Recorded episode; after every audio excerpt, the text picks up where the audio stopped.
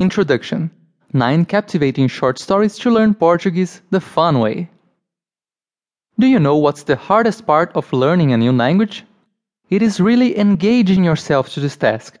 Congratulations! You're already doing that. We are really happy that you have chosen a fun way to learn Portuguese. Your choice reflects that you are interested in learning Portuguese but wants something more than just studying boring grammar rules and only vocabulary at a school or with a teacher. Instead, you've decided to go one step further, knowing that learning a language is not just a matter of study, it can also be fun. Apart from your Portuguese classes, there are many other things you can do to improve your language skills. Speaking with native speakers, listening to the TV or radio in Portuguese, at first with subtitles in English and later on without them, and of course, reading. But that is not all. When we get interested in a particular language, that usually means we are attracted to that particular culture. Brazil is a huge country. You might be one of the Rio de Janeiro fans, or maybe you just love all the choices of a big city like São Paulo. Who knows? You might be a lover of all those blue beaches of the northeast part of the country. That is why we had the idea of creating texts that are suited to your geographic interests. But actually, we did something more.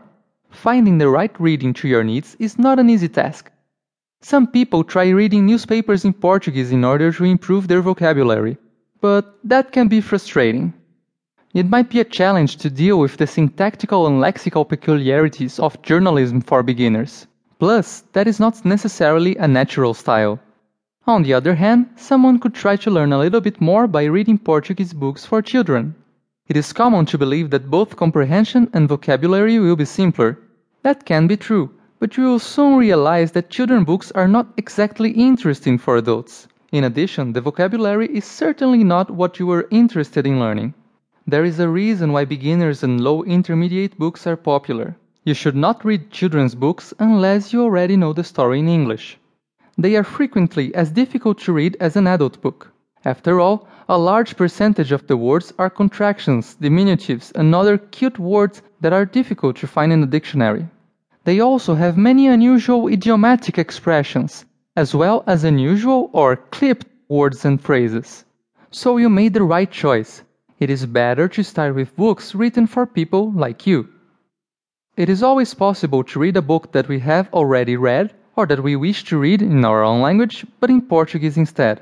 This time, the challenge can be just too big. No one enjoys reading with the constant need of a dictionary and pencil. We normally read for pleasure and to enjoy what's being read. Plus, the books usually miss cultural aspects.